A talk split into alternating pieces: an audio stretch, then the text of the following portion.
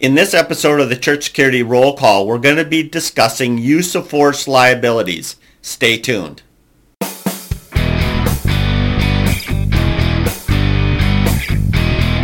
Hi, this is Chris with Sheepdog Church Security, and this is your Church Security Roll Call. Today we're going to be discussing the article, Responder's Risk.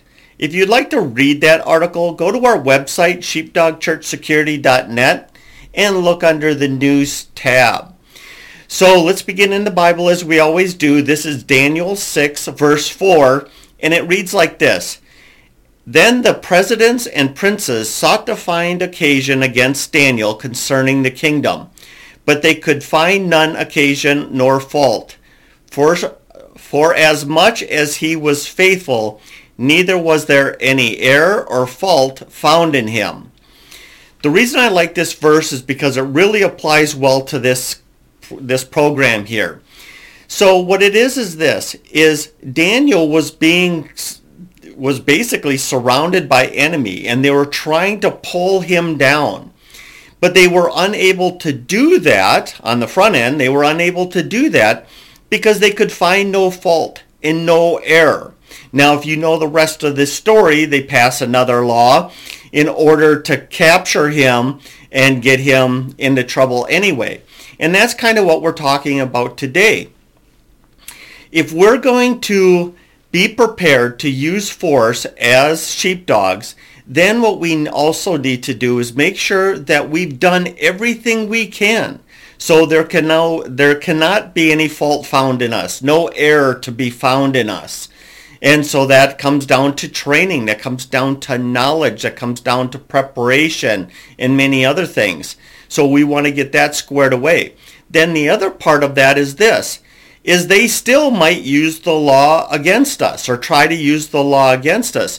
And so we have to be prepared for that as well. And so that's what we're discussing. So before I go on, I do want to kind of bring your attention to the notes. I know I talked about this in the past. I just don't know if I've really explained it well. So what some churches are doing out there is this, is they're watching this video on YouTube or they're listening to the podcast. And then what they're doing is they're sharing that with their entire team and having their team members watch it. Then what they do is they print off the show notes as kind of a summary. So the next time they're together, maybe it's, during services, on the weekend or during the week, and they have these conversations and they kind of treat this as a continuing education. For those that have been certified with us, it's continuing education. Also, too, it's just keeping everybody sharp. So please, by all means, check out those notes. Send this video out to all your team, have them watch it, print off a copy of those notes, and then discuss it the next time that you guys are together. Because I'm sure as you're listening to this program or watching this program and your team members are doing the same thing, you're having thoughts and ideas and things that you're going to want to get to, come together and have these discussions. And that's what the little show notes are for, is because, who knows when the next time you meet. I don't know if you listen to this when it's released on Monday or Tuesday, or if you're waiting until Saturday, I don't know. But anyway, show notes, get a copy of them. All you do is put your email in there, and then we email it to you. Now it does send you a thing of email that says, thank you for subscribing. Don't worry about that. You didn't double subscribe. Everything's fine. It's just we need your email, and that's kind of like the default message that we may or may not be able to change. I guess I should look into that. So anyway, let's get into some news stories here about times criminal and civil liability has affected somebody in the church or the church itself. So we're all familiar with the White Settlement shooting in Texas, December 29th, 2019. Jack Wilson, head of security of Freeway Baptist Church of Christ, shot and killed an assailant. We all know that, after he shot two other people.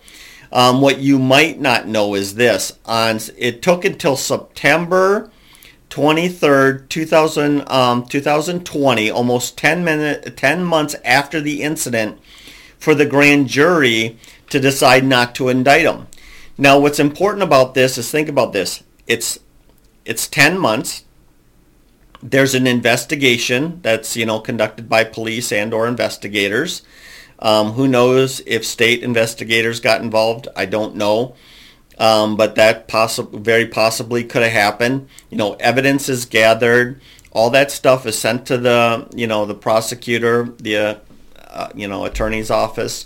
And then they reviewed it and then brought it before a grand jury where they reviewed all the evidence. Some testimony was given to show what kind of case was against Jack Wilson in this case. And then he's finally exonerated by grand jury. Well, the thing is that's 10 months. And during that 10 months, he needed an attorney. He needed somebody to advise him what to say or how to say things and all that kind of stuff to protect his interests. We're talking about grand jury. We're talking about all kinds of things that are going on, and you want that legal representation. I can only imagine that Jack Wilson's stomach was just grinding away for 10 months until this was done. And that attorney provided some comfort, if you will. This is how it's going. If you saw the video, this was about as... I don't even think you could imagine a better shoot than this shoot, in the sense that the guy had already killed two people before he was shot by Jack Wilson. And so, this was a good shoot, but it was still 10 months. And that's why we have to have a plan for criminal and civil liabilities. Next one is Vanceboro, North Carolina, January 5th, 2020.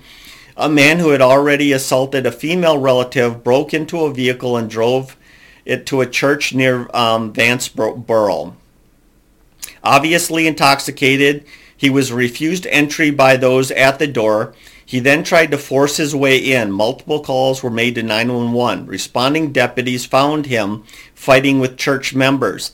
The deputies subdued him with a taser and arrested him. Several charges were filed against him. None of the church members, including ushers, greeters, were charged. The man's relative said he was high on meth. Once again, this is one of those deals where if you or your team or door greeters or whatever it is has to use some force. Now, if you just kind of imagine trying to create a body barrier, you and other team members, to keep him from getting inside, that's a level of force. And you want to make sure that you have an attorney that you can contact or some plan, so do everything right. That's the key. That's the number one way to stay out of legal trouble, is do everything right. But then two, his family, or him, or, there could even be civil lawsuits that follow up on this. So we have to be prepared and trained. Okay. Fort Worth, Texas, March 25th, 2018, at the Potter's House in Fort Worth, a woman who had been a volunteer for about a year argued with the elder over whether she should be on stage during services. The argument became very heated. The volunteer was asked to leave, and she refused. Church security tried to get her to leave, and two police officers came backstage to subdue her. They forced her to the floor before handcuffing her. It seems pretty clear that once they told her that she needed to leave, at that point she was trespassing, and that's probably why the police, other than her fighting with people, it sounds like, that they had to handcuff her and arrest her for that.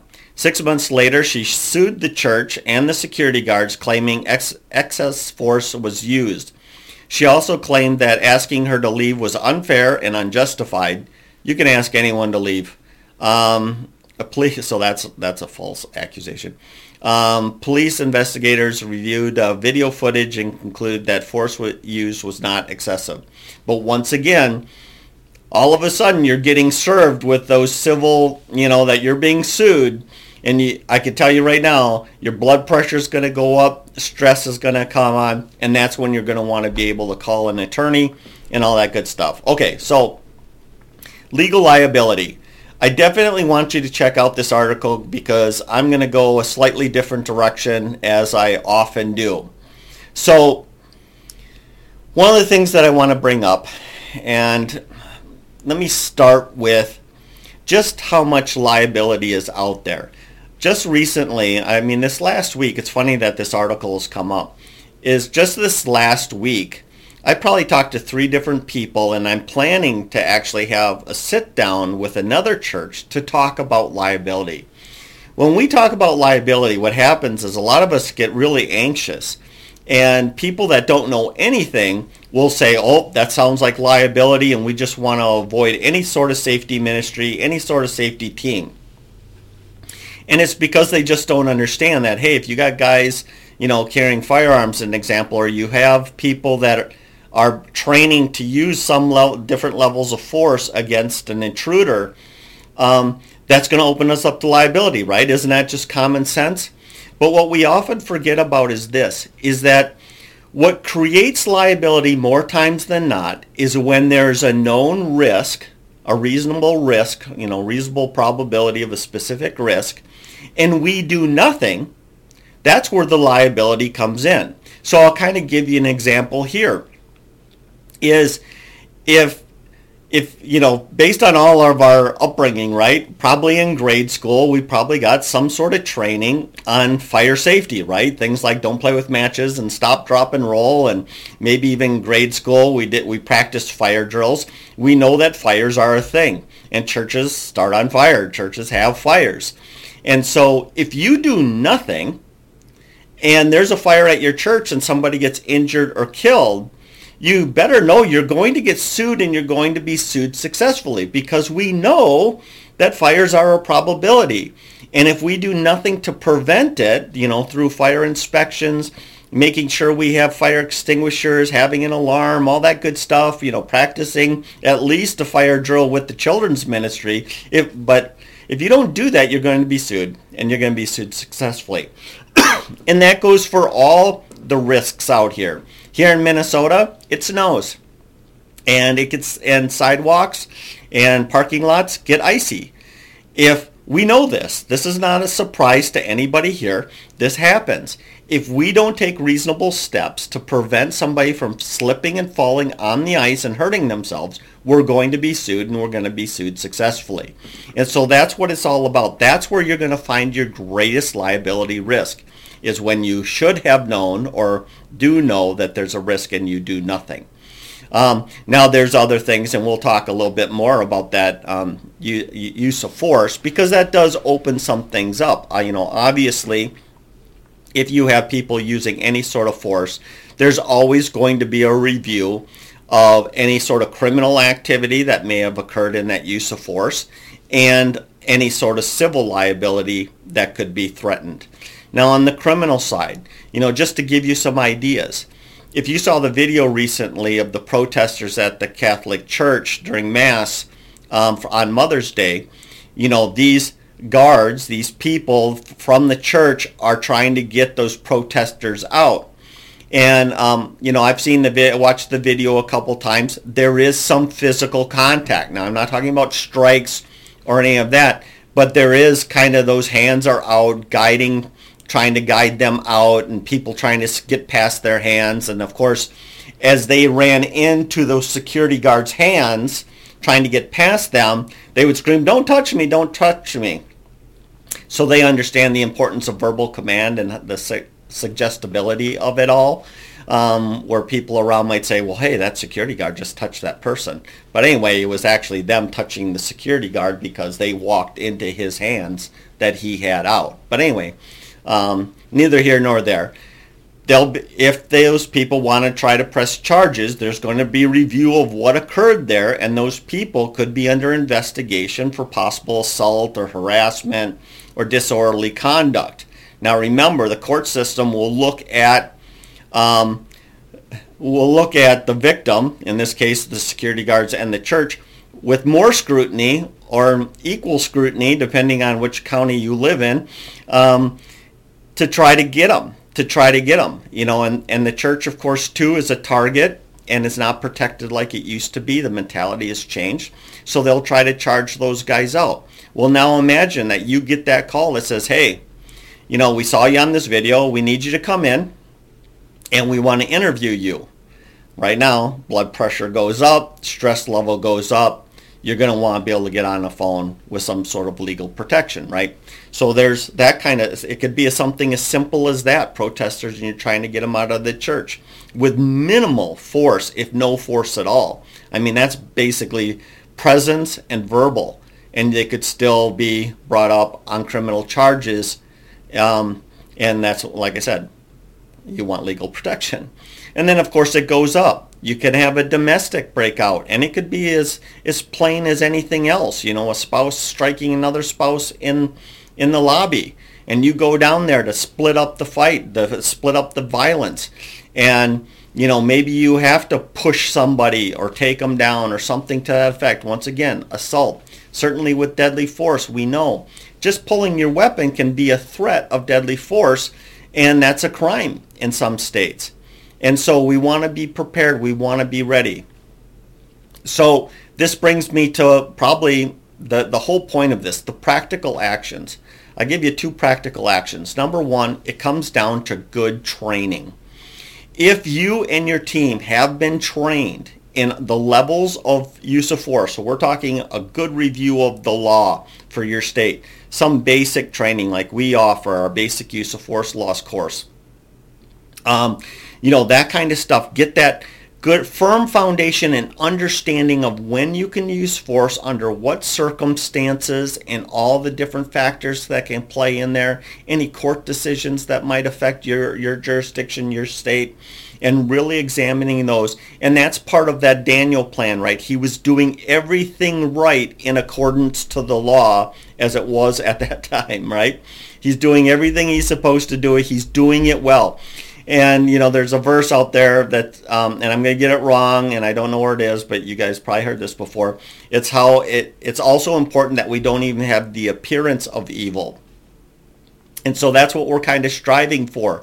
We're trying to make sure that we're fully trained, we understand the law. The other thing is this, is if we're using any sort of less lethal weapons or lethal weapons, are we training on that? And do we have a standard?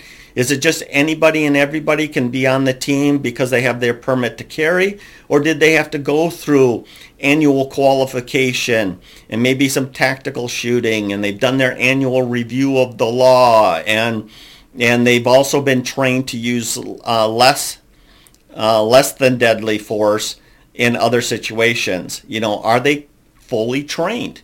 And is that being recorded? And so you can defend yourself, say, hey, this guy went through this training. Or maybe you're that guy. Hey, I went through all this training. I've demonstrated my understanding, all that kind of, you know, through testing. I've gone through the training. That's going to help you and your church a great deal. Definitely a policy on use of force is extremely important. You know, getting with your church's attorney, getting that written. So not only have you studied the law, but you've also studied that use of force policy that your church has created. And, you know, like I said, we're dotting I's and we're crossing T's. You know, we're making sure we've done all that training component. And that's going to help. The next thing, the other take home, so first take home is train. Second take home is you need legal protection. You, individually. Well, let me start with the church. The church needs legal protection, right? Because the church can't be sure that everybody on the team is going to do the right thing all the time. And so a lot of insurance companies out there right now that cover churches are starting to offer riders that can be added to the insurance policy that covers armed volunteers. And so your church needs to look into that. If your church contacts their insurance company and that insurance company says safety ministry is the worst idea you ever had, having armed people is the worst idea ever, you're going to get sued, blah, blah, blah. They're doing that to scare you off because they don't offer that kind of insurance. So just realize that rant and all that pushback you get from your insurance agent, that just means they don't want to lose you as a customer. There are other insurance companies out there. I don't work for them. I don't get any kickback from this, but Brotherhood Mutual is one of them that has a rider that covers. And it's a huge company. It's nationwide. So it's not like, you know, John Smith's insurance. It's a real company. And so it's out there. You know, just tell your church, we need to just switch over and get this rider. So that covers the church. And to some extent, it'll cover you, because that insurance company, now they work for the insurance company. It's the stakeholders of the insurance company they really work for. But oftentimes defending the church helps defend the stakeholders. So they defend the church. And then by extension, they also defend you to some extent. However, if you broke the law or you violated policy, they'll cut you loose and you'll be on your own. Same thing with the church. If they decide the church violated policy or they broke the law, then they'll cut the church loose because their ultimate loyalties are to the stakeholders. But anyway, they should get the insurance anyway. Second thing is because you could be cut loose, you need to look at legal protection. Now, there are a lot out there. And I don't want to speak bad about any of them because legal protection or insurance for firearms carriers are a little bit like buying a firearm. You tend to love the one that you own, and you'll go to your grave saying it's the best firearm ever in the world. That's a generalization, but it seems like some people are that way. I'm going to suggest to you that the best legal protection out there for us, for normal people, volunteers, carrying, really anyone who carries, is U.S. Law Shield. The reason I like U.S. Law Shield is they are not an insurance company. They do not work for stakeholders. What they are is, by becoming a member with them, it's like having an attorney on retainer. They're your attorney. And so when you call U.S. Law Shield and you're talking to that attorney, you're telling them what's going on, and they're giving you advice right then and there. Now, if you can have the church's attorney also defending you, great. You got two attorneys now. But if that church walks away from you because of your actions, or the insurance company does, you still have that attorney. They work for you and you only. What's also nice about them is this, is they get you an attorney that works these kind of cases. So whatever state you're in, now the first guy you talk to may not be your attorney through all of it. It's just to give you that initial information you need to keep your mouth shut or only say these things and get you through that part. Then they get you an attorney that's closer to you in your state that works those kind of cases, and they're with you. And then from there, they're with you through civil. Now, some insurance companies out there, actually in their policy, they have two types of exclusions. And one exclusion is this, is if you put yourself in a situation that you're more likely to use force, they cut you loose. They don't cover you for that. They're only trying to cover people that are minding their own business. They're in Walmart and somebody tries to kill them and they defend themselves. That's one thing. So make sure that your policy, if you have one of these insurance policies, make sure it doesn't have that exclusion. The other exclusion that some of them have is this, is if you're found guilty of any crime. So let's say it's a deadly force situation, but then they decide to charge you with disorderly conduct or something, and they find you guilty of that lower misdemeanor. Those insurance companies won't cover you through the civil part. So now when that inevitable lawsuit comes out, now you're in trouble, or you're without an attorney. So that's why I like U.S. Law Shield. You get an attorney right when you're on the field, in the scene, to talk you through it, make sure you don't do anything dumb to get yourself in trouble.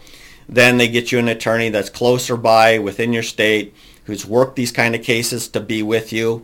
And then oftentimes you change attorneys at that point after the criminal for civil, because they give you an attorney that specializes in the civil end of it. So criminal and civil are quite differently. Anyway, this has gotten on long enough. The point is this, there is a liability for being on a safety team. There is. But if you have a good training program, you keep good training records, your church starts to develop some policies. Use of force is probably a good one right off the bat. And then you have some sort of legal protection, you're going to really minimize that risk. And like I said, churches generally get sued, organizations typically get sued, because you should have known of a risk and you did nothing about it. Safety ministries, safety teams are always a good idea for churches. So thank you so much for being here. Please like, share, do what these other churches are doing out there. Send this video to, get the link, send this video to all your team members, get that download and then talk to your team about it. Have these discussions. We need to stay sharp, and it's these conversations that are going to continue to move us forward, move our team forward, and keep us sharp. So thank you so much for being here, and hey, let's be careful out there. This program is made for informational purposes only and should not be taken as legal advice.